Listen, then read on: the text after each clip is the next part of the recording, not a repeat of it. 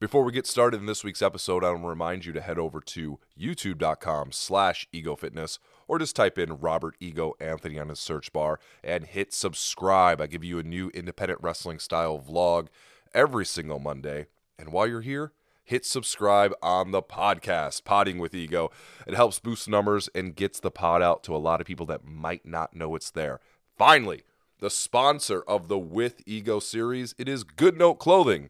There's Good Note CO, all one word over on Instagram. Go to them for all of your custom tie dye clothing needs from hoodies, shirts, shorts, long comfy pants, everything you need when you're traveling on the road or just cuddling up with your loved one on the couch.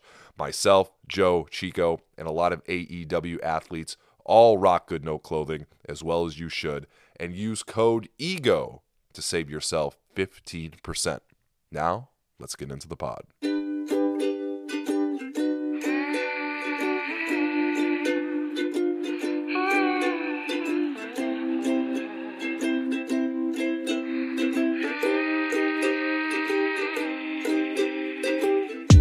Need an ice pack. Been going through growing pains. My demons, they fight back. But I'm in the center ring. Roll with the punches and taking measures. Learning through love and my endeavors. Ladies and gentlemen, Robert Anthony, you can just go fantastico in some circles. Here with the man my wife calls the Barbara Walters of professional wrestling, and she made Wait, sure. Time and out, time out, time out, time out, time out. Say all those nice things Eddie again. I, P. I, my alarm, my alarm just went off for the reminder to do this conversation. and he's set a damn alarm during our conversation. And my wife said, We're still going with it. We're going to roll with this. Uh, she made sure, she said, When you talk to Hausman, make sure I tell you tell him that I said that he's the Barbara Walters of, of independent professional wrestling and professional wrestling. We're here with Nick Hausman. Nick Hausman, how you doing, sir? I'm good. Uh, I, I, I, do I have to hold you accountable then today? Do I have to ask you hard questions, Rob? I mean, I, I was just, in, I was in, I was anticipating a fun conversation with my friend, but now I feel like I gotta, maybe I gotta push you a little bit now. No, we're going to be fine. Everything's going to be great. Uh, w- what I like to do on the podcast is before we get into the the crazier things, um, my first memory of you and how we met was again it could be foggy, but you were introduced to me through Cabana, and your primary goal in professional wrestling was to be a manager, and you started doing this amazing because you came from the improv world, so you could talk. You had something that not many people had when they first come into in professional wrestling or into indie wrestling is you had this confidence, this presence, this already skill of commanding a crowd.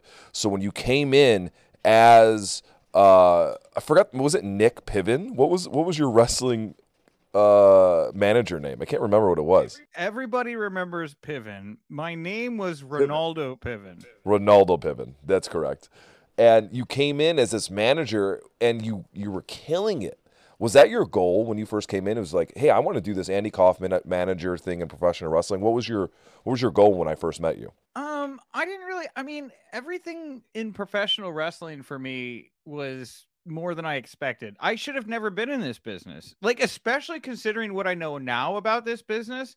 Like, what happened with me, Rob, was really kind of one in a million. You know, a lot of people they they work they, they're either like wanting their whole lives to be a pro wrestler and they find themselves in a good spot or or whatever but i was very much in the comedy scene and cabana came to me one day after i had been teaching him how to do improv and said i'm booking this show at the bottom lounge.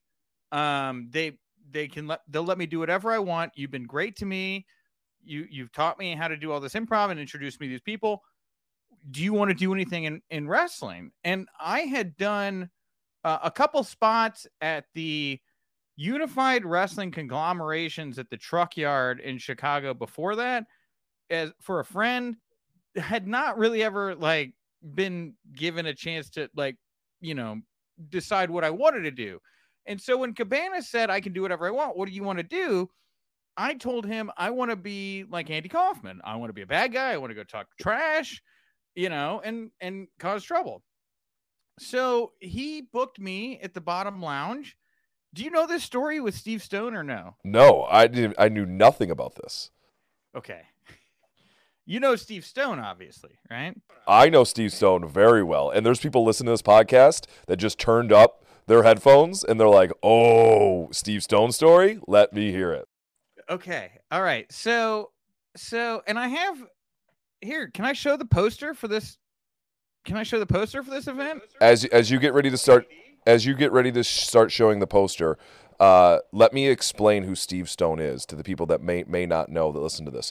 Steve Stone is a old school Chicago wrestling independent uh, veteran, right? If you want to c- call that. Started wrestling in the very early 2000s, maybe even 98, 99, as uh, Hausman is getting ready to show us his poster. And he was one of these guys that never left the Midwest wrestling scene. Is that the poster right there? Yes, it is. My microphone is very far away. I'm going to show the rock and wrestling, but yes, I think Stone's name is on this poster. Anyway, keep going. I'm going to I'm going to show. So so Steve Stone Steve Stone a lot of people from different areas of the world have a Steve Stone in their town. He was uh, a local stable. All the local wrestling fans knew him, but they, he never got out of the that area, right? And then eventually those guys find real jobs, have families, and fade away. So uh, st- that's the setting the stage for who Steve Stone is. So tell me this story now. Okay, okay, okay, okay. So I get to the bottom lounge, and Yes. I wear a suit for whatever fucking reason. I don't know if I don't know if Cabana told me to wear a suit or no, no, no, no, no, no. I wore a suit because they told me my role was I was gonna be working with this guy called uh the Sheik. Which Sheik was it? Uh, he was Was it NWA Sheik? Allah Hussein. Yeah, yeah, yeah, yeah. He was NWA champion. He's from from uh he's from California. Okay, yeah. I all I remember is his hands were like sandpaper. And so Allah Allah Hussein, um, he was a really nice guy, and Sure. he was like the like the Middle Eastern like at this point, you gotta remember, I had not yet met Mustafa Ali, who I would later go on to rep, and worked with other genuine uh Middle Eastern wrestlers who like had a respect for like you know how they were presented whatever however you so whatever i walk in and cabana explains to me this guy's going to say something um really short in uh arabic and then you're going to translate it into something really long and then he's going to say something really long in arabic and you're going to translate it into something very short like so tonight we're gonna win. You know whatever it was right? Sure, like a, sure. a funny translation bit. I was like okay so i wore the suit and i showed up then i get in the and, and this might like i again i had done stuff but i've never really been a part of the show right this is my first time being a part of an indie wrestling show so i go in the back and it was allah hussein versus steve stone versus I forget who some fucking punk rock kid. Uh, it was Devin Maximus, according to the sign. Devin Maximus. Never heard any of those names. Yeah, yeah. Okay. And so Steve's, I guess, agenting this match. Okay. So it's Steve, Allah, Yes. me, and Devin Maximus, a name I haven't thought of in a, I, ever since this show. No offense to Devin. I never shout out Devin Maximus. I've never heard of you. to be i think devin won this match honestly i really i think that he was the young kid i think he was the young kid they were trying to put over with the win over steve and, and Ala. Okay. so steve says hey you're the manager. If there's ever any chance to kind of like hit me or slap me or choke me or whatever to get some heat go ahead and do it. And i'm like oh no. okay okay all right that's fine. So we get to the match right? And i come out i do the bit that cabana told me to do the translation thing seems to get over Does it get over? fine. Every everybody's like okay okay yeah he's a heel manager okay whatever then we get to the match and i'm just trying to stay out of the way like i was told like just don't get in hurt right? We're going and then they start brawling through the crowd and at one point steve uh is beating up uh this this kid devin and Allah's like kind of over there in the in the whatever wings and Steve's like hey I want to work with your guy to beat this guy up. Can you translate to him how we can work together and I said my guy doesn't want to fucking work with you He doesn't want to fucking work with you. He doesn't work with you. And Steve, Steve looked at me.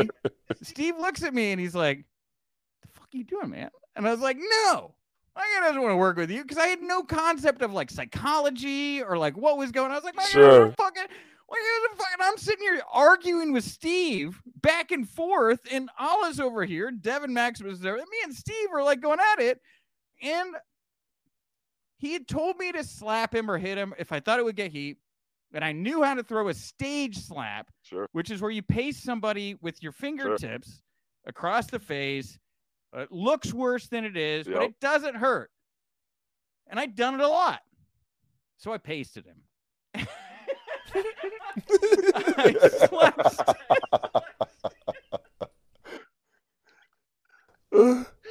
okay. Right across the face, right? Like in a theater slap. Like I was like, oh, Sure. really professionally done. This motherfucker, and I can curse on this show, right? Oh yeah. Okay, great. This motherfucker looks at me. What the fuck did you just do, man? He's like, get the fuck out of the way. He grabs me, not like in a mean way, throws me, but pushes me out of the way. And I knew I had fucked up. I knew I had fucked up Oh, so no. bad. I knew I had fucked up so bad, Rob. And I I wind up uh uh getting pushed out of the way. The match continues. This I think I'm, I'm fairly confident Devin Maximus was booked to win this match. And I get to the back afterwards, and I get I get brought into this room with Steve. And I'm like, this motherfucker might beat the shit out of me. Because Cabana told me I had fucked up. I remember Cabana telling me that I fucked up. Before I had been put in the room with with Steve, he's like, dude, what the fuck did you do? Steve's kind of pissed.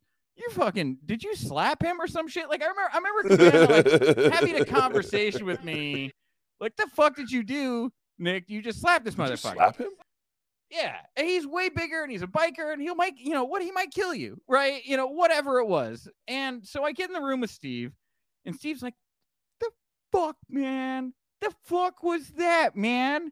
You fucking slapped me, man!" And I was like, "I thought I was doing the right thing. You told me to get heat." And he's like, "Dude, I almost beat the shit out of you out there. I almost just fucking stopped everything." But I realized when you cut that promo after me and we were going back and forth after you slapped me, this guy's getting some heat you're pretty fucking good.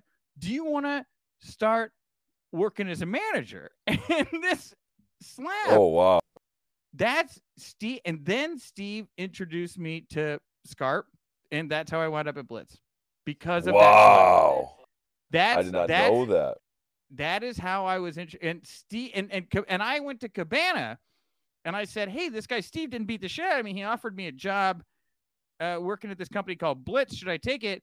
And Cabana, you know, he's like, Yeah. "Oh, they're not the biggest company or whatever the fuck. Eh, They're a good place for you to get going or whatever if you if you want to do it." And Sure. it required me taking a like two hour, three hour train ride because I didn't have any money, going back and forth with Joliet to do it. But but that bottom lounge show is what got me booked for Blitz, which is how we met.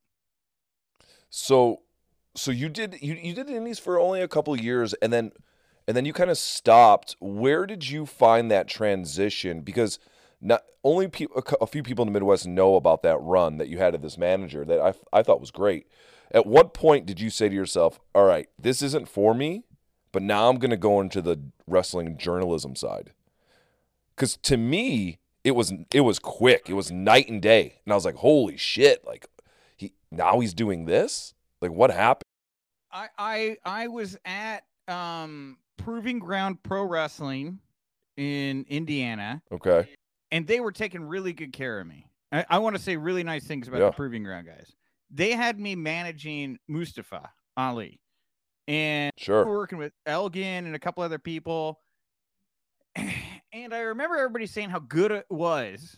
I- I was like, dude, I was like, yeah, dude, you're. But it was like we were playing for like a hundred people. And again, no offense to Proving Ground, great company, right? It's like a hundred people. I was traveling. I was, dude, and at this point, like you know, the you're, you're out there every day. It's different for wrestlers than it is managers, and especially a decade ago. Like it's different now. Like you, we get into the whole Frank the Clown stuff later, but We are. there's a reason Frank did better than me, and I think it was a lot to do with. I think it was a lot to do with timing. You know, the Yeah. man, the scene for managers was not the same for me Yeah, this was 09, oh, 2010, 2009 era, right? Yeah, yeah. It was Yeah. 08, 02 uh, I mean, it, it may have been a little bit earlier than that, but yeah, basically, it was it was late 2000s, early 2010s. It was just a, there was no opportunity for managers. There just wasn't. Nobody was nobody was making any money. There was no Stokely Hathaway. There was no Paul Heyman on his killer run. There was no. There was fucking nothing. And Yep. so I said Right. to myself, dude, if you want to do this, you want to be in the business of professional wrestling and you want to talk, which is what you think you're good at, and be around people. Um, you know, I was listening to John Pollock over who now runs post wrestling. I had some other friends that were in that space, and I said to myself, none of these people have spent a day in a locker room. None of these people have spent a day putting together a match. None of these people have spent a day slapping Steve Stone in the face. Why the fuck are they making the money covering pro wrestling when you're in pro wrestling and know how to Yep. talk to pro wrestlers? How do you flip that? You know, and and that's when I turned uh, right around 29 30. That's when I made that decision to just move this way, and it was solely financial. That was it, and it was about a decade Sure. ago. I I often think the same thing because you hear guys like Pritchard and uh, Jarrett and Bischoff. They all talk shit about Meltzer, and and they're always saying uh, he never spends a time booking, wrestling, training. He's just a guy that has an opinion about pro wrestling and thinks he knows what happens in the back. Right? He has no credibility with a lot of those old school guys. So for me, I always wondered when would a professional wrestler, a manager, a notable booker take that role? And it makes sense. You know what I mean? Because we know a lot of the ins and outs. Maybe it's because like some people are still protective. They don't want to let the secrets out or or offend their friends. You know what I mean? Because Meltzer, he could do that and not offend friends. Did you did that ever come across your mind? Like, oh man, I'm gonna piss off this guy uh, that because he was my friend. If I if I say he has a bad whatever, or or air out his dirty laundry if it happens in the back. Rob, my life has become a balancing act. I mean, you you know you, you know I know more than most in the in this space, and I would say I can only I can really only re- report on a percentage of it. You know, I, Yeah. it- you know, anytime that I put something out, I have to make sure that my source is okay with me putting it Yep. out, and that that it, it, whether it's on the record off the record, anonymously, on background. Like I have to be really, really careful now. And one of the reasons that I feel like, you know, my reporting, if you watch, you know, the reporting I've done has been so accurate is because Yes. I don't I don't like to use sources or individuals as sources that aren't directly uh, or very closely attached to situations. Um, and if I can't, and if I can't do it that way, more often than not, I'll get firsthand correspondence. I'll get somebody to just talk to me on the record, and then there's no need for background stuff, you know. So Yeah. anyway, Yeah. So so what It's was scary, your dude. before we I'm, get into that? I'm scared all the time. Yes, bottom line. Yeah. Before we get into that, because we're going to talk about that. What was your so? What was your game plan? What was your in? What was your first gig where you said who'd you reach out to? How'd you get into that? How'd you make that transition? I, I was uh, reading WrestleZone all the time, and uh, I noticed that they Yeah. had kind of started doing post-show podcasts, and uh, just decided this is the outlet that I know.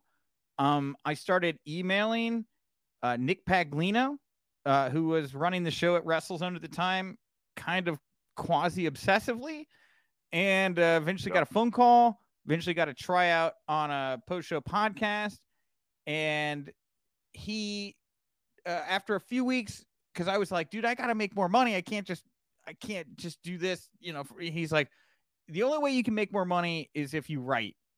Can you write? And I was like, yeah, I used to write for my my my college paper. I'm I'm a writer, and so that's when he turned me on to writing um, news and starting to learn how to aggregate news. And Nick, that's all Nick Paglino. And and by the way, Pags and I, for anybody who's listening, we've reconnected. Oh, sorry. Can you hear me? Yeah, I, I can hear you now. Okay. Yeah. Um, Pags and I have reconnected, and Pags and I are like, like we're we're good. Like I'm I'm I'm very thankful to Pags, but he taught me how to aggregate. He taught me how to write pro wrestling news, and that's when I started uh, finding out what it was really like to be in the space where it was writing news during the day, aggregating news during the day, and then by night doing podcasts and creating video work. So with all that, once you once you start getting rolling and rocking and rolling with WrestleZone, was your breakout thing the lawsuit with CM Punk, or was there something before that? Uh, I mean, well, before he had done the Punk Cabana, I mean, I had done Bret Hart's podcast. We'd done the Sharpshooter Show together. Yep. Um, I'm I think that the Bischoff podcast had either was happening or had happened. So like people knew me from podcast stuff. Um, but the but the Cabana Punk trial certainly was like a big statement for me. And one of the only reasons I did that was um I was down at Galway Bay shooting pool, which I was doing just before we talked today Yes, this and is true. I, I got a call. I got a call from our good friend Frank the Clown, who was like, "Hey, dude, this lawsuit's going on downtown, and nobody's covering it. You should be there." And uh, I missed. Frank I told think you to do this. Frank told you to do this. Frank was responsible Wow. for the coverage. Frank was resp- Wow. yeah, isn't that wild? And it was That is why I didn't know that. Well, but that's it. you know what? It's a credit to being nice and good to people. You know, like Sure. Frank, you know, Frank, I've always been, I like Frank. Frank's always been good to me. Obviously, Frank and I have a lot of history, but he was the one who hit me up, and I was like, oh, fuck. And I was pretty drunk, honestly, when he hit me up.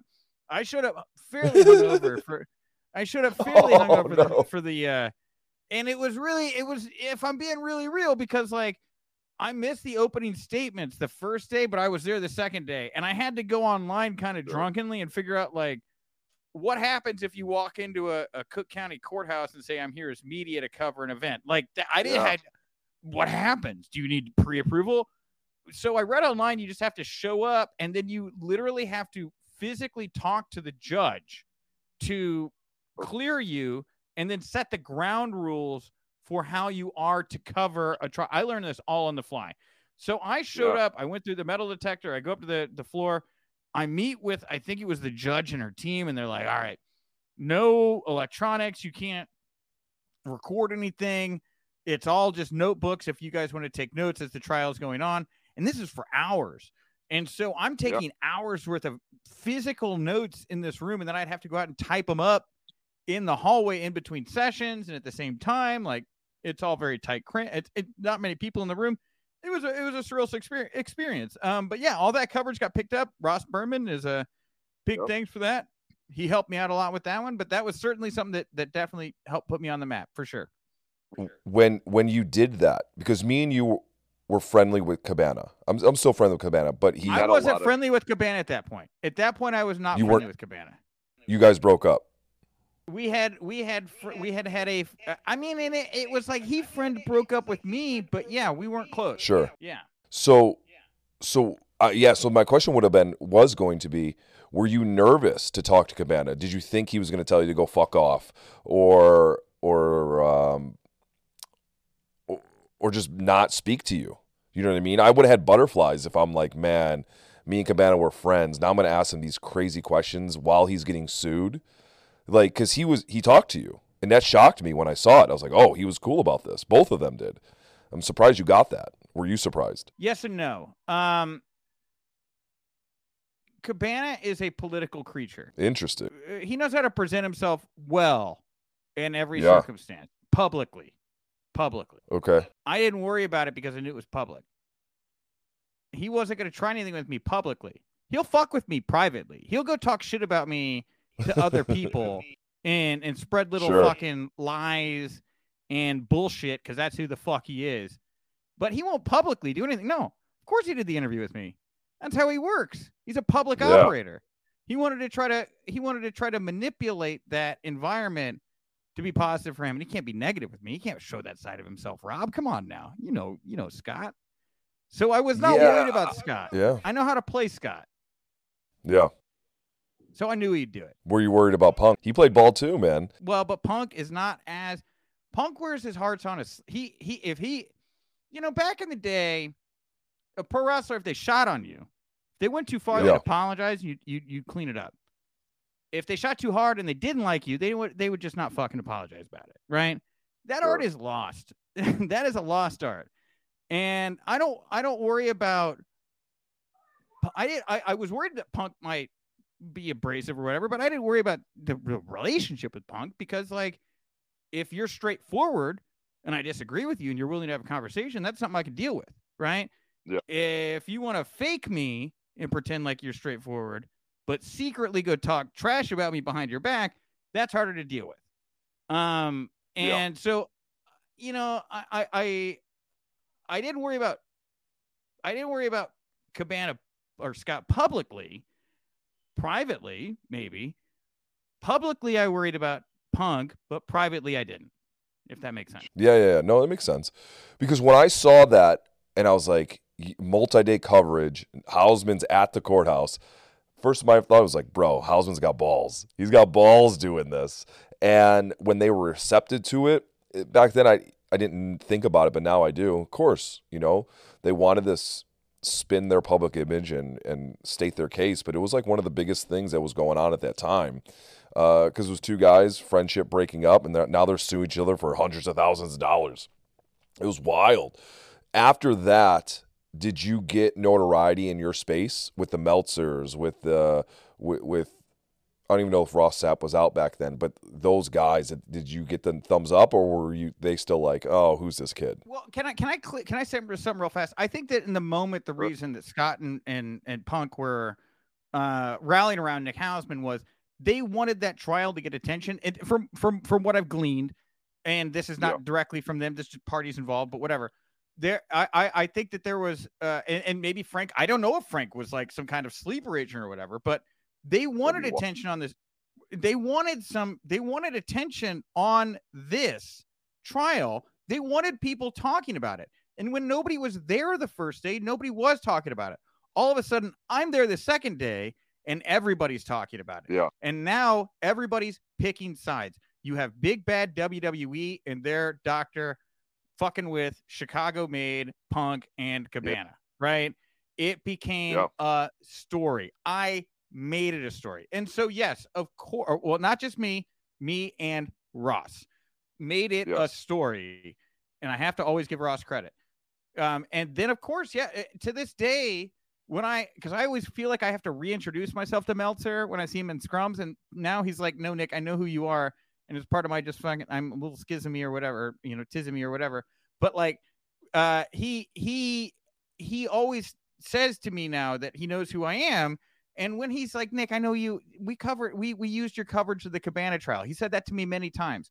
Um, Yeah. so it was definitely, uh, uh, something that helped me get in with with more legitimate outlets. Absolutely. Yeah, like I- would think, you know, what I mean, coming me coming from the wrestler side of it, they would uh they would bury you the the other annou- writers and things like that because like that's what wrestlers would do. But they they you guys all use the same sources and feed off each other in the same stories. It's just who gets there first, right? Who got there first? Who who got the scoop first? I feel. Yeah, but it's got to be it, it, it's got it, it- this isn't uh, about who got the first scoop because I'm in the room, right? The last day Yeah. I Yeah. think there were one or two other outlets. It's not like I'm using an anonymous source and saying, you know, WWE No, no, no, officials no. but this is this is firsthand correspondence. And in the long run i think that's what really helped me establish in the space is that i'm there i'm on site i talk to people. A lot of my exclusive reporting is not on background or from source it's it's people on the record telling me directly about things. I think that's that's been something i've become more known for than than other journalists. You know what I want to ask you, and, and, and I never really thought about this until now.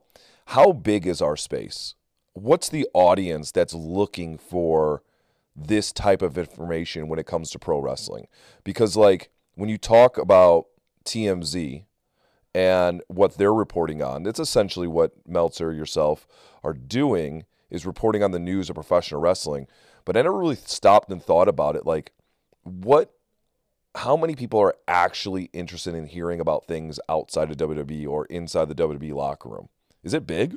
so pro wrestling news goes in tiers there's Yeah. kind of like there's kind of like your day-to-day stuff like this match just got announced for raw um you know uh this this person's dealing with something on instagram that's like or maybe they just had a baby or something then there's tier two and, and that that first tier is a pretty tight knit group of people that i'd say is you know i'd say 10 million or less in the states but i have no idea what globally it looks like you know Yeah. um, then you go up to the second tier, which is like uh, uh, Brock Lesnar wins the world title. Like you take a major name and you mix it with something meaningful in the space. You know, like Yeah. this isn't just like somebody had a baby or there's a new match on on Raw. This is something meaningful happened in pro wrestling. Then maybe up it to uh I mean in the US 50 60 million maybe. So it's a bigger pool, Wow. but I again, I don't know globally, right? Sure. what it is. Um, but then you go beyond that where it's something like Vince McMahon, you know, settled a, a rape uh accusation lawsuit with Rita Chatterton, former WWE referee that gets picked up vari- by Variety and Wall Street Journal, and now pro wrestling is everywhere. And you know, Sure. I I it, it and I hate to say, and it's like that third tier where where does pro wrestling become bigger than just the stories or the the people involved? It's usually unfortunately these days because of something like Vince or the Saudi deal um it's it's not always it's it's more business and controversy oriented and that's where that's where you kind of start to transcend so it it, it, kind of goes in, in in those tiers and anything below tier one where it's just like uh, and no dis- discredit to like smaller promotions or whatever Sure. it's very much you know sand in an hourglass in my opinion So, so the the biggest news as of today is the needle and XPW. Obviously, you know this. um are you talking about that company where they had all the they had necro butcher to like, yes. The, the yes. manga stuff and okay all right yeah i, I don't think that's i don't I, it sands to ground sands through an hourglass these are the days of our lives when it comes to that stuff Yeah. It'll be done next week. yeah yeah Wow, man. Yeah, so it's weird because you got to pick and choose, and you got to really find out what the main audience is going to uh, going to latch onto. You know what I mean? Like people obviously make a living now. Again, this is a different time. Back then, it wasn't that big. It was only Meltzer, but now people are making a really decent living talking about pro wrestling, talking about the drama, talking about their opinions of the matches or the opinions of uh, what they think this person is going to do once they sign to company X. You know what I mean? So you're on the ground floor of that, and you started building your name with it. You started getting um, big notoriety after the court case, and you started, uh, you know what I mean, having good conversations with other wrestlers and things like that. For me, I recognized that you made it once uh, you went to the WrestleMania that I went to in Dallas and you were media. That's when, for me, I was like, yo, Hausman's made it because now he's officially there with a badge uh, that says WrestleMania Media on it. Uh, when did you feel, or if you even if you don't feel it now, when did you feel like I have arrived, I have made it, I, I'm credible in this space? uh, truthfully about a month ago Really? Yeah, I I mean it's it's easy to to wear uh, a coat like WrestleZone or Wrestling Inc. and Yeah. act like a act like a big shot, right? Um Sure. it's harder to walk out naked. And um Yeah, man. and and and um before I even announced House of Wrestling this past Friday, um, I was keeping it really secretive. I was trying to be really, really low key about it. You know, I didn't want anybody, I didn't want anybody talking about how I had left Wrestling I didn't want anybody conversation about it. I didn't want to be feeling bad about me. I anybody asking me what happened. I wanted the next time I said something publicly to be like, hey, here's what I'm doing. Let's talk about that. Yep.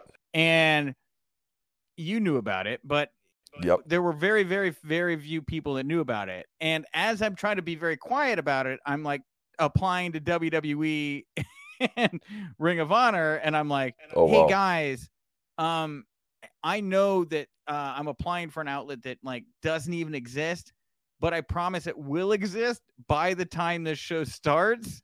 And here, back up, back up, back up, back up. So, so you we're going to break the news about all this stuff and, and we're going to backtrack a couple times because i want to talk about some stuff in the past but uh, you're no you're no longer with wrestling inc Right. I had left Wrestling Inc. Yeah, I've le- I left wrestling or parted ways with wrestling. I don't want to say I left. I I, I parted ways. It wasn't like Sure. one side left the other. We just it, it was a amicable separation of ways. time for you to go it's time for you to go to the new territory. And and when you and i talked i pushed you and said yo you're over man. Do your own fucking thing. And, and and hopefully that gave you the spark of it and now you are. Like you said you're walking out of the house naked now. You don't have an umbrella. You don't have a boss. You don't have uh, anyone to report to because now it's yours right and, and and this is the perfect time for you because you had so many notable notable moments that built that credibility for your brand and now you have it right? So i i identify with that. I, I feel that when you say that when you say a month ago is when i when i felt like i arrived because now you built this whole thing on your own okay? So now what are you going to do with it? What, what is this brand Uh, and first of all, when when Robert Ego Anthony tells you you're over, I think you should listen. Um, you don't Sure. say that lightly. You've never said that to me. You had never said that to me when I was a manager. That's for goddamn sure. Dude. Um. So so you know w- what is it to be over? Like yeah, obviously obviously Rob, like your your your opinion holds a lot of weight with me. Um. But you were not the only one who told me to do that. Good. Um. And and yeah. So so now that I do have this, what do I want to do with it?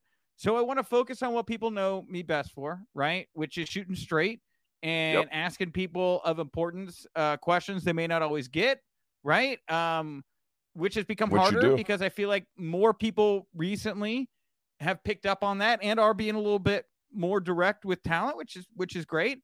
But Yep. you know, people know me from talking to talent. People from know me from being out in the field. Um, and I want to give them more of my voice. Um, one of the things that I have not been doing um, as a manager is writing the news myself, writing editorials myself. I've been assigning this stuff. I've been uh, coming up with ideas. I've been letting other people do this stuff and and and working a, a large board. It is only me right now at the site writing anything. So if it's Sure. an editorial, it's something come from the heart. If it's news, it's not always the first to run, which is a big thing in the pro wrestling news space, which is like something breaks, you have to be the first person to get out there, which I understand. Um, I'm going to try to still obviously be timely, but I do want to also take the time to write news pieces that explain why something is important and the details that that went into it and and really try to tell these stories a little bit better so the news the editorials and then of course that first person correspondence where you're going to be able to find me having conversations with people like Dax Harwood who was on uh, the website day 1 Billy Starkz was on the website day 1 I'm talking to Teddy Long tomorrow holla holla playa. Um and I mean, te- I mean, uh, first uh, side tangent, love Teddy Long, but you know, uh, and then of course being out in the field. And one of the things that you know is is tough with being out in the field is it's an expensive endeavor, right? And Yeah, you got to travel, you got to get a hotel, you got to uh, find a way to monetize. And I want everybody out there to know right now that Nick Hausman, House of Wrestling, is not uh, losing but gaining dimes on our trip to WrestleMania uh, because of the great people over at the Premier Streaming Network. Uh, Josh Nice. Chernoff and that crew, uh, another group of upstarts that I have had a, a, a big affinity for and I believe in a lot, who are making it possible for me to be in Mania or be in LA for Mania and Supercard and are going to carry all of my interviews and coverage.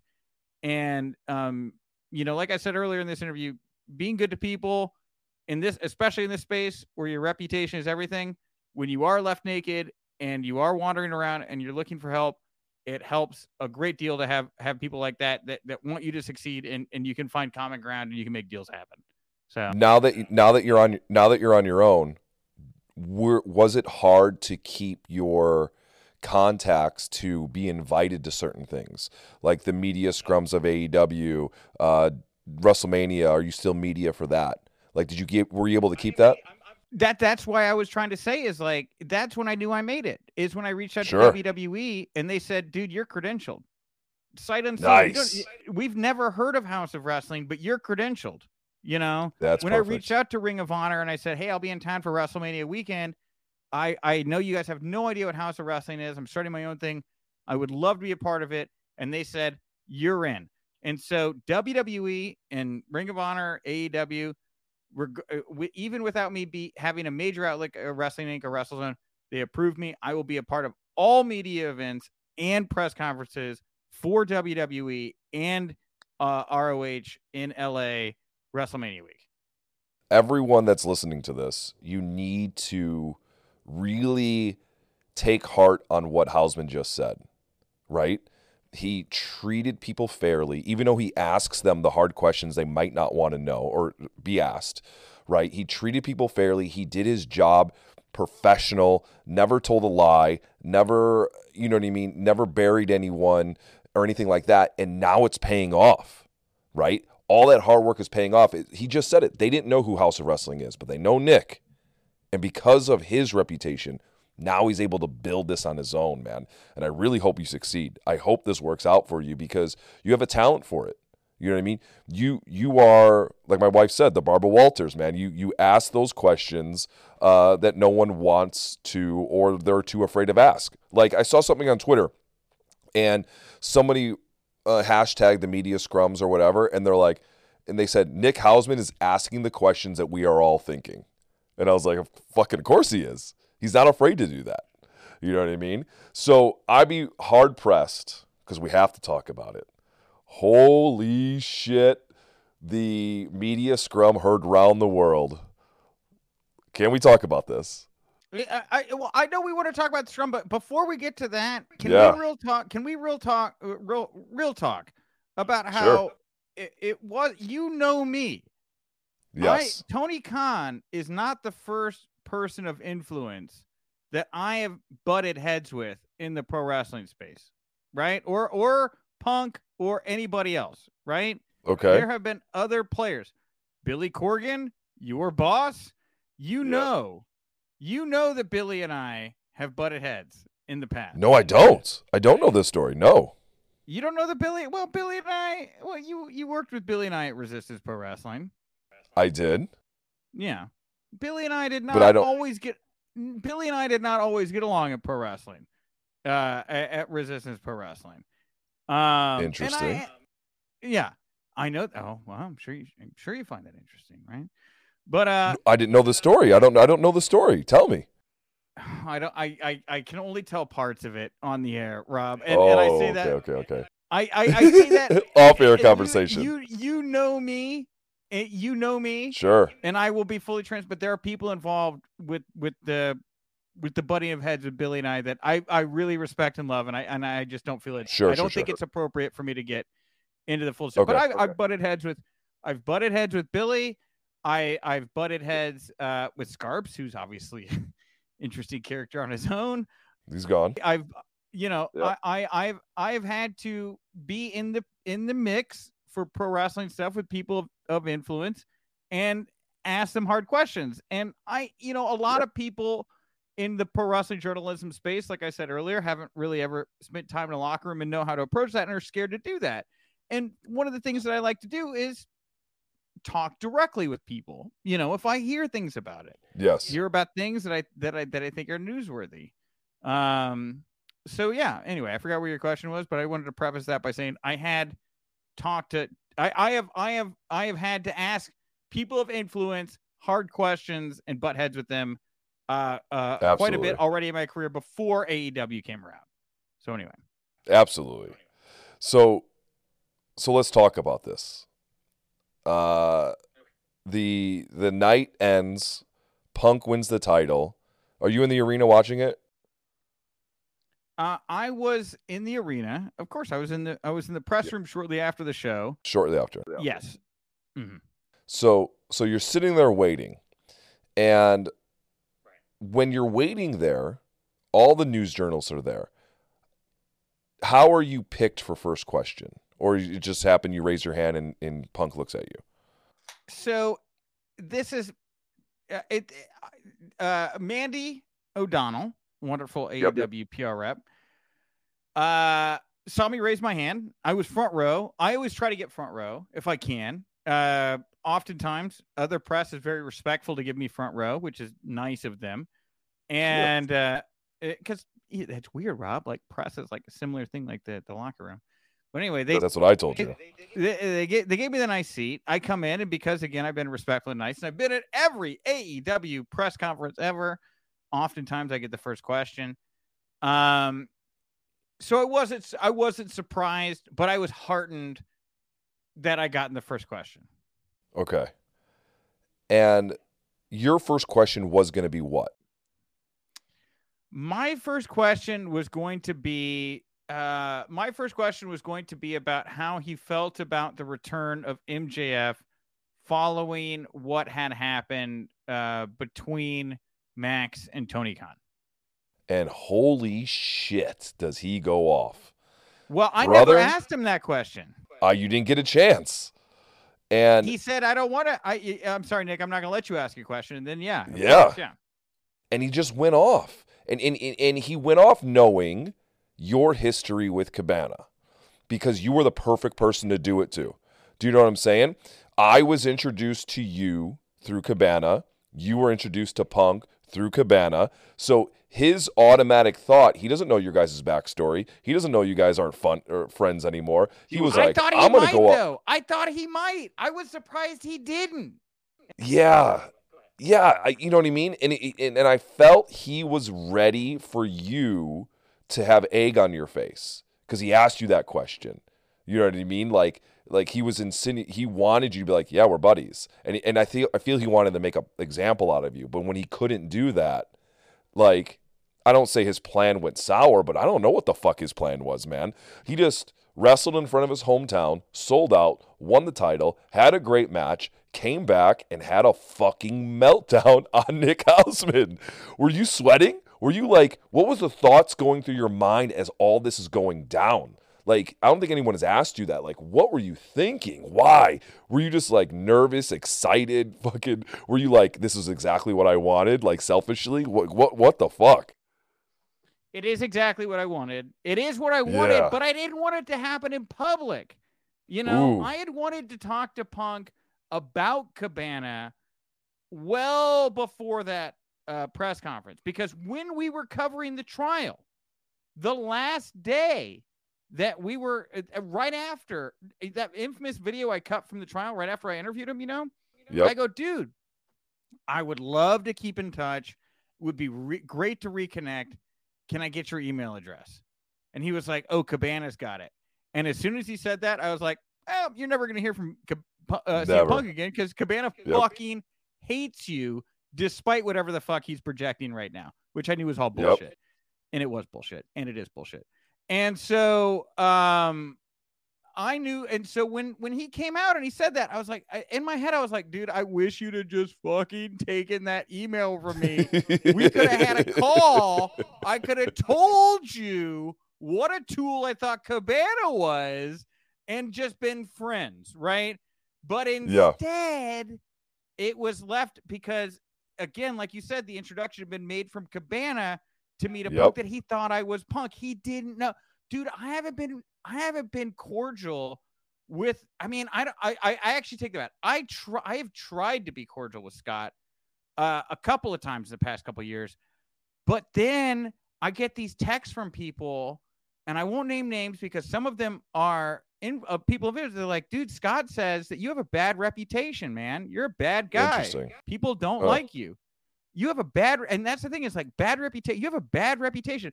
He fucking said that shit to me. He's like, dude, you got a bad reputation. Now he says it to all these other people, right? And I have no doubt. So he's saying that to other people about Punk as well. Like that's how he does. He just goes around. You got a bad rep. Nobody likes him, right, or whatever.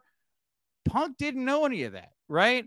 And Wow. I wish, I wish I'd have been able to uh, prevent that because the next morning, after all the AEW All Out Scrum happened, he texted me. I have no idea how he got my number. He had to ask somebody. A, I'm sure Yeah. does Nick really not get along with Cabana? Or Probably Frank.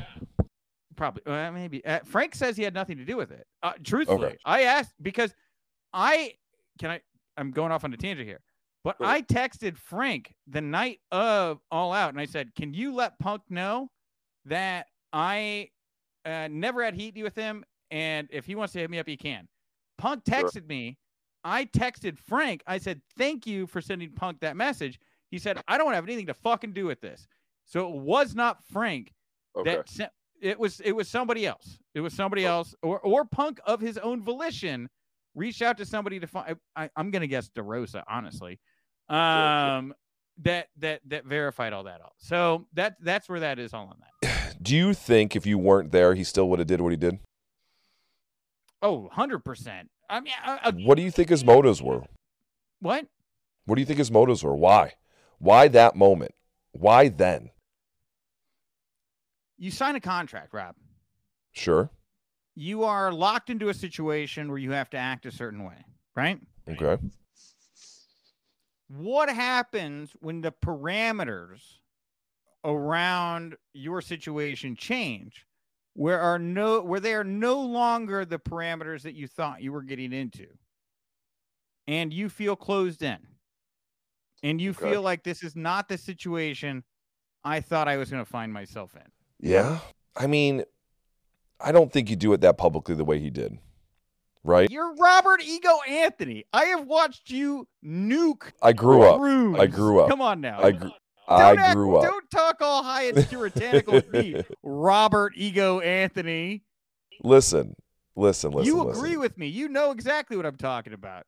he he is in a different he's on a different level than a lot of people okay when you're expected to perform like you said at a high level you sign a contract you and maybe the things aren't the grass isn't greener and you don't agree with what's happening i don't think you go off and do what you did because that just causes more chaos right?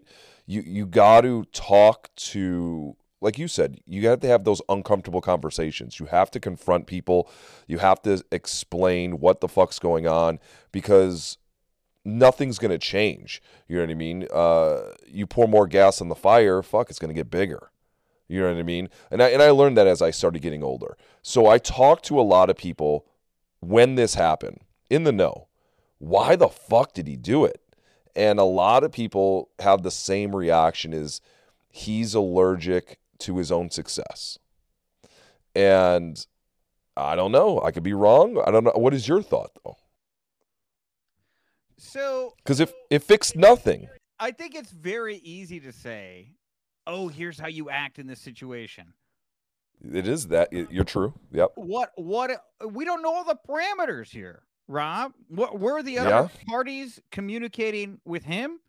I mean, had communication burned down to a point where he said, "If I don't start a fire, will you notice that there's a problem here at Woodstock 99?"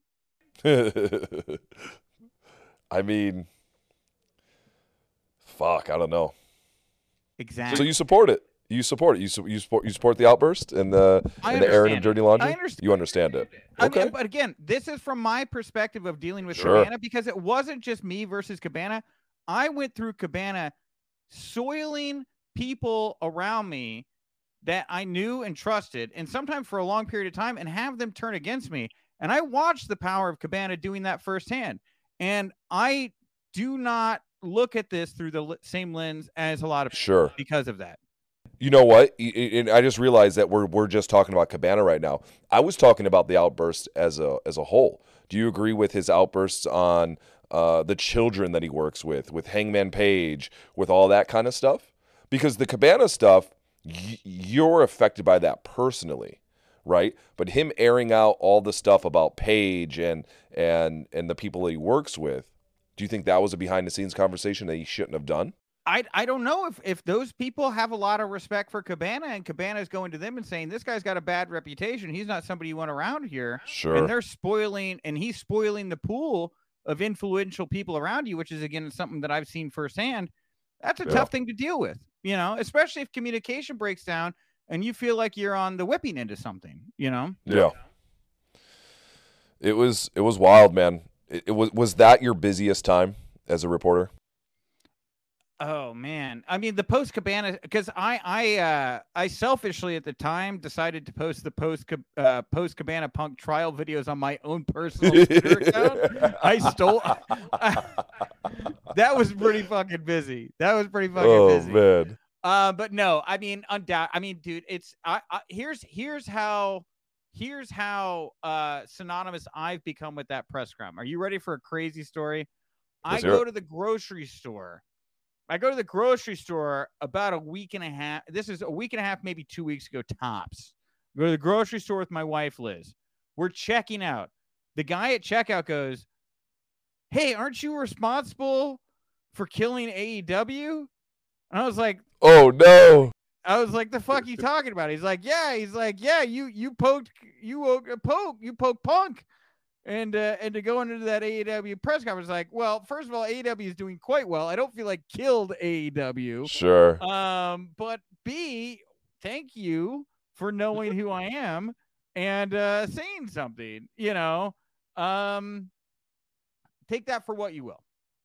Dude, it was wild, man. Because that shit, uh, 2 a.m. people are still posting updates, and and 3 a.m. the people are posting updates, and, and that thing lived. That was one of the hottest stories, uh, in a while. Historical, Rob. Historical. Let's be real. Historical. Till the end of time, people will be, I mean, till the end of recorded time, people will be talking about how I used to do improv with Scott Colton, right? Yep. And Punk, for whatever fucking reason, knew about it. dude it's insane and now and and now you're doing your own thing now man and and and i really hope that this takes off i hope it works out for you i uh i think that you have something special and and that something special is that you're fucking fearless you know what i mean you're fearless and and you have a good relationship with a lot of people so you only have upsides you only have upsides and and for me to see you come into the wrestling business as someone that wanted to do an Andy Kaufman uh, tribute and and be a part of it in front of the camera. I believe that you made the right decision. That your calling is behind the camera. I thank you. And I feel like this is a Yeah. wrap up part of the conversation, but I need people to understand a couple things real fast, Rob. First of all, after uh, Cabana stopped doing improv with me, Uh oh. uh, you know, whatever. He's he's his own little uh little bit of business. He's a little princess.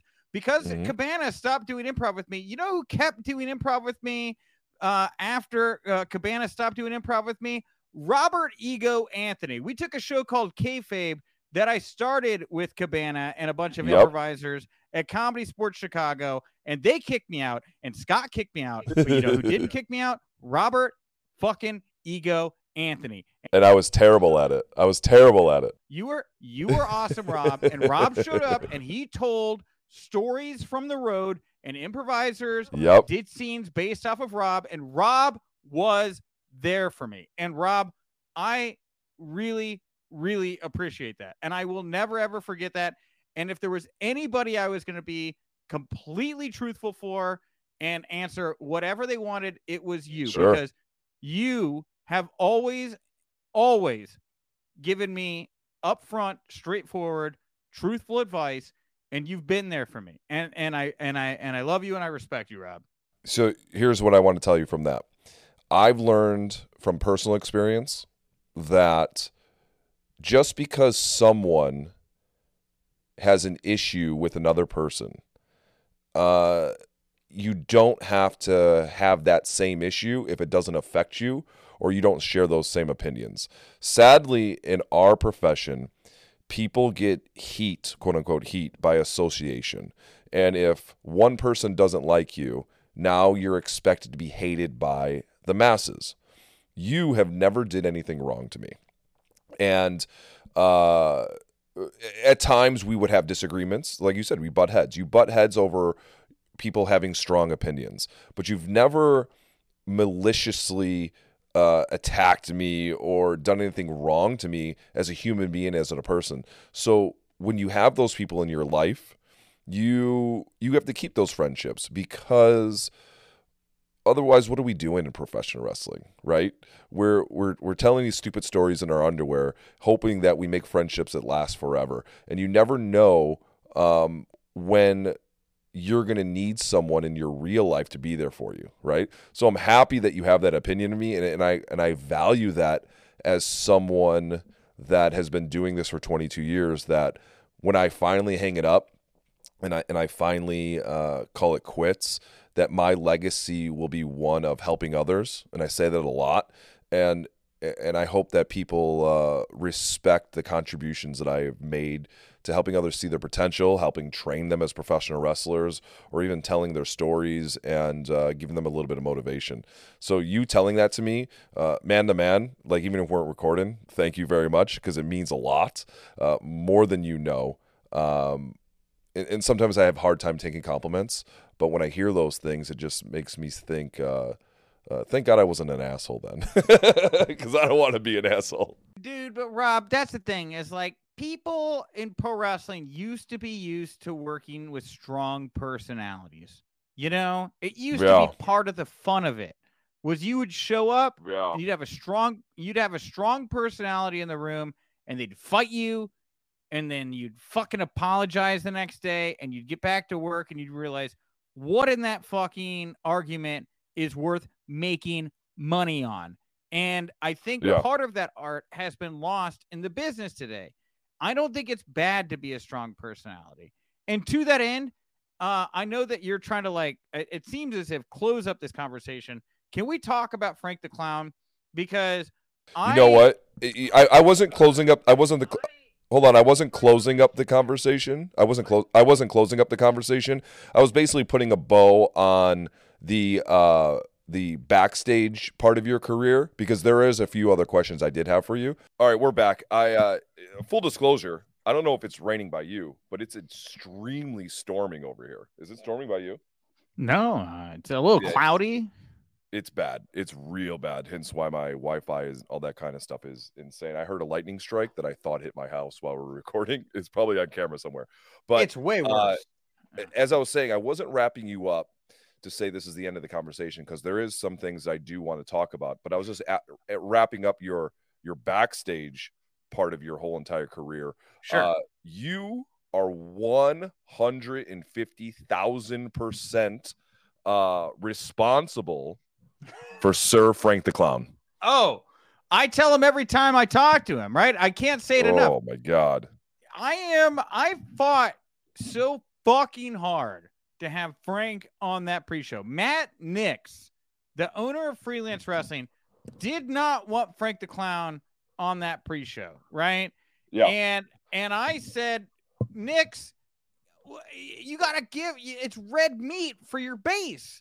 Let's. He had just finished up doing the Holy Foley WWE yep. Network show. He was on it, right? And everyone was like, "The fuck is this guy?" Like beyond just being a front row Joe, he's now on a WWE network show, right? They hated this guy. And he's and and of course, he's banging Noelle Foley, which, you know, uh pissed off a lot of people. And so I was like, how do you not put the if this guy wants to go out there and just let people like seethe and be why the fuck would you stop them from doing I don't want to do with them. So I brought Frank out for this because uh, I used to host the freelance wrestling pre-show parties. Yep. I bring Frank out Frank out. We had no plan, no plan whatsoever. Do you want to tell the story, Rob? I feel like you would do it maybe better here. So you introduced me to Frank, and for some reason, I automatically liked him. And uh, it, it's a story that I tell that Frank the Clown is a piece of shit, but Frank Masari is a great fucking dude. And and Frank and I would have so many conversations where I said, where I say to him, stop being Frank the Clown. Because right now we're not having a good conversation. You need to be Frank Masari. But when you introduced me to him, uh, and you guys, like you said, didn't have a plan, you you had an outline of what you guys wanted to do. I gave him a couple pointers and little whatevers, and then I stood by the curtain and watched you guys do this thing. And Matt Nix was sitting next to me, and he goes, "This is going way too fucking long." And I go, "Do you want me to cut him off?" And he goes, Can you please cut them off? Because as you said, you didn't have a plan, so you didn't have a go home. So I walked out there and I was in the main event that night, uh, cage match with Ethan Page. And I walked out there and I decided to cut a promo on Frank to end this. and he did a great job. He did a great job playing off me on the fly. Uh, he later on told me that he, I did that to test him to see how good he was. In reality, I told him, no, dude, Nix told me to cut you the fuck off because you were going too long. We had to kick you out of the ring. And um, uh, by the way, for what it's worth, Yep. I remember you because we were close to each other in the ring, yep. talking to each other. Spoiler alert, that happens. mhm. And you told me, I believe you told me, Nix told me to cut you, but then I think you told me something like, let me fucking do something. I forget exactly what it was, but I was remember you tell, yeah, uh, uh, yeah. And I told you no. Oh, I told you no. I said, no, you can't hit him. Don't give it away. I think it was either don't give it away or he might sue you. But I told you, I told you don't fucking hit him. I remember telling you not to fucking hit him. I was giving him a working punch, but no, uh, but I told you not to fucking hit him. I remember that. I remember Yeah, this whole in in ring conversation now. Yes. Yep. And you talked me out of it. And then I thought to myself, if I do hit him, he's probably going to make it look like shit. He's probably going to freak out. It's not going to be a good thing. So I didn't hit him.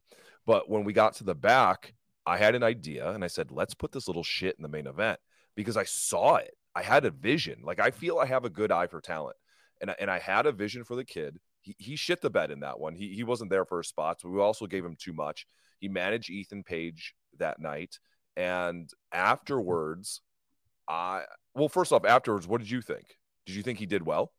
I thought that Frank did everything I wanted and more in that night. Sure.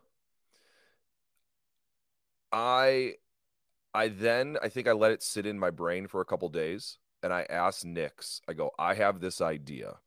And I laid out to him the Robert Anthony Frank the Clown idea. And Nix, just like he told you, told me no. Oh, But can I can I jump in real fast? Can I jump in real fast? Yeah. At the same time, I was telling him I wanted to bring Nix back for the next pre-show. Or not Nix. I wanted to bring Frank back Frank. for the next pre-show. Yeah. And I was like, dude, you don't even need to make this part of your main show. We'll do part of the uh, uh, this is something we can do in the pre-show. People could just show up like for the pre-show to get through the door. We Yep. could do something online. And he was like, no, no, no. And truthfully, that is why after there were a lot of other issues, but I left freelance wrestling over that particular argument with Matt Nix over Frank the Clown and have not back been back since. And and that was why. So any everything beyond that, it's all Rob. Did he Yeah. give you an, a reason why he said no? Because he gave He me didn't, a reason. he didn't like he didn't like Frank, and I think he's jealous, honestly. he told me that he was afraid of um, professional backlash What? for allow for allowing someone that has never trained or uh, paid dues to be in the show. I No said, What are you way. talking about? He goes, he's not. He hasn't paid dues. He's just that he's known as a fan that's dating Foley's daughter that sits in the front row. So if I start booking him, I think that people are not going to take freelance wrestling serious Wow. and and that was the reason why Frank didn't come back, even though I laid this outline. And I I was begging Nix for for the better part of two years. It what does me- it say? By the way, can I can what does it say that you and I, having years worth of experience on Nix, are having to beg the because truthfully, there would be no freelance wrestling without Nick Hausman because I did they did not have any uh building or structure until the Abbey pub, right? Okay. which I booked for them. Uh, I asked Matt Nix when he called me, showing some yarder fucking footage from a, a warehouse, calling it freelance wrestling. And he said, and I said, where do you think would the best fit this? He said, Abbey Pub. I fucking got on the Abbey Pub. I went there and I walked up and I got it for them. And when they got it, didn't I said, oh, oh, I got them the Abbey Pub, Rob.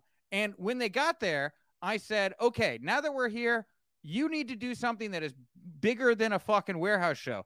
You know what? You need some people in here that have experience.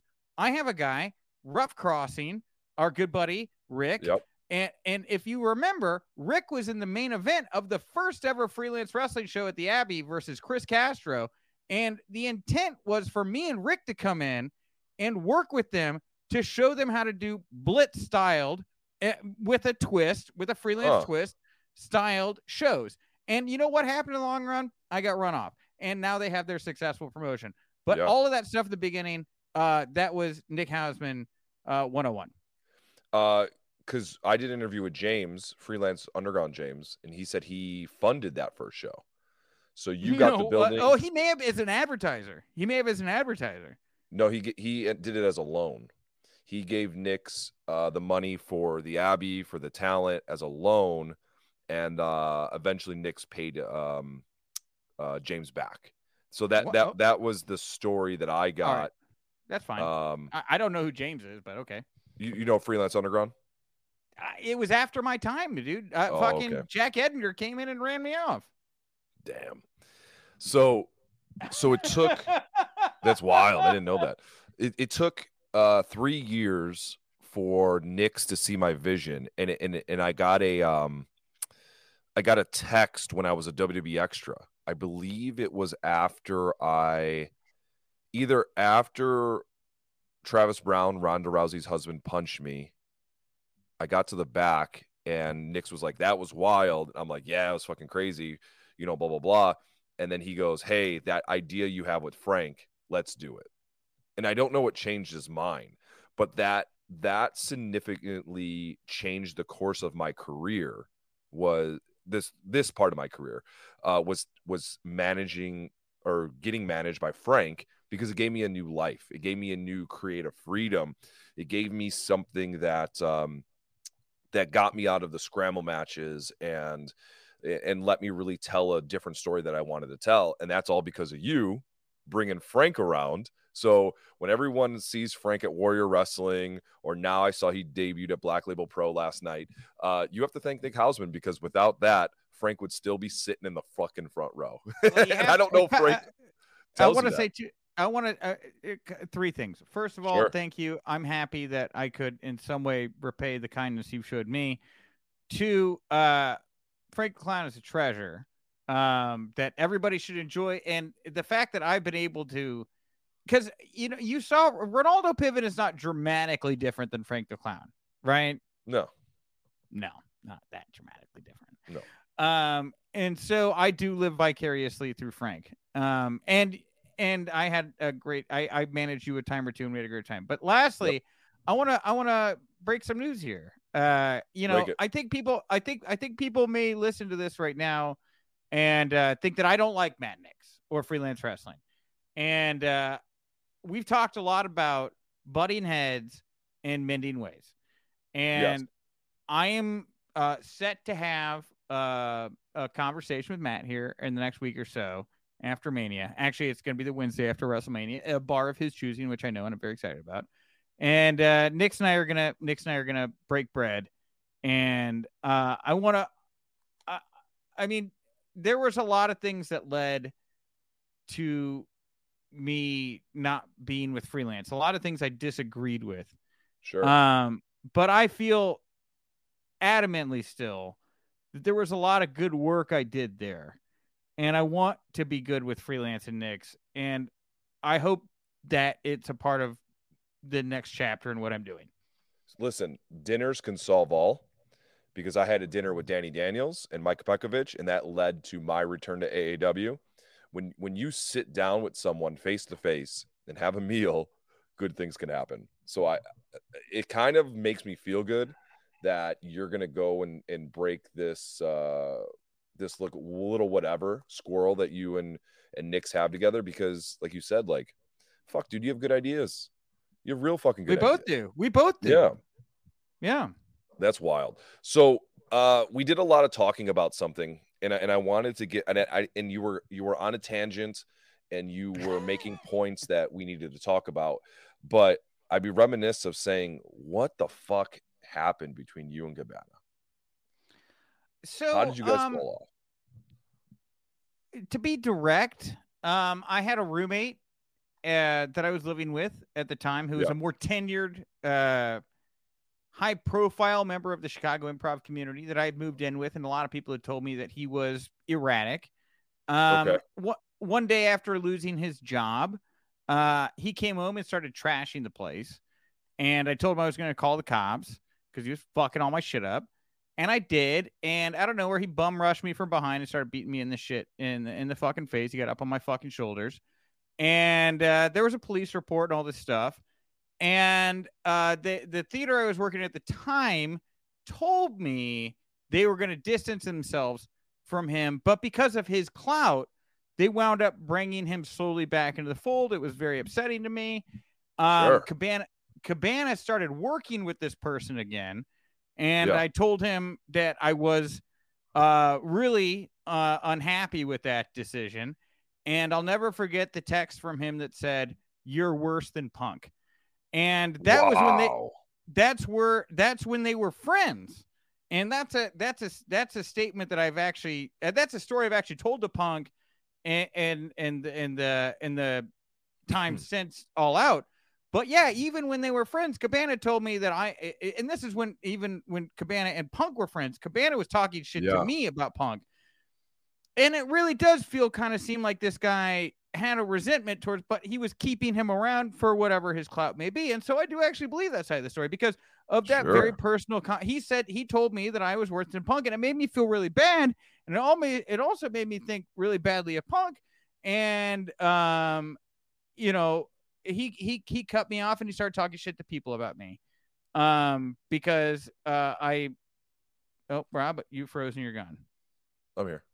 Okay. Yeah. I uh yeah, it, it just made me it made me feel really bad, you know, and uh and then yeah, I wasn't shocked when there was a falling out because I in my mind I was like, yeah, Cabana always thought shit of punk, you know, like uh Yeah. it was not a shock to me. Dude. Do you think a dinner could fix that between you two? Who, me and Cabana? Yeah. I would I would welcome a dinner between me and Cabana. I I've always been a, you know me, Rob. Like I, I there are very few people that I would not welcome at this point in my life as I'm moving forward to have a conversation and and move forward. I mean, it's not like Cabana himself ever physically hurt me, assaulted Sure. me. Uh we've had disagreements and I'm I and and for anyone that is in that situation with me, I'm always open to that conversation. Um, I just I don't think that from my experience, he that's not how he operates. That's not what he wants, you know? Yeah. Life's too life's too short to hold these kind of weird grudges. It's, It's, so uh, weird to me how he works, man. It is so Yeah. weird to me how he works. I I was super close with him pretty much the first half of my career. I owe a lot to him. And we ended up just parting ways and just uh, going on two separate paths because uh, I was growing up and kind of focusing on a couple different things, and he was still on his path, and we never kind of came back together.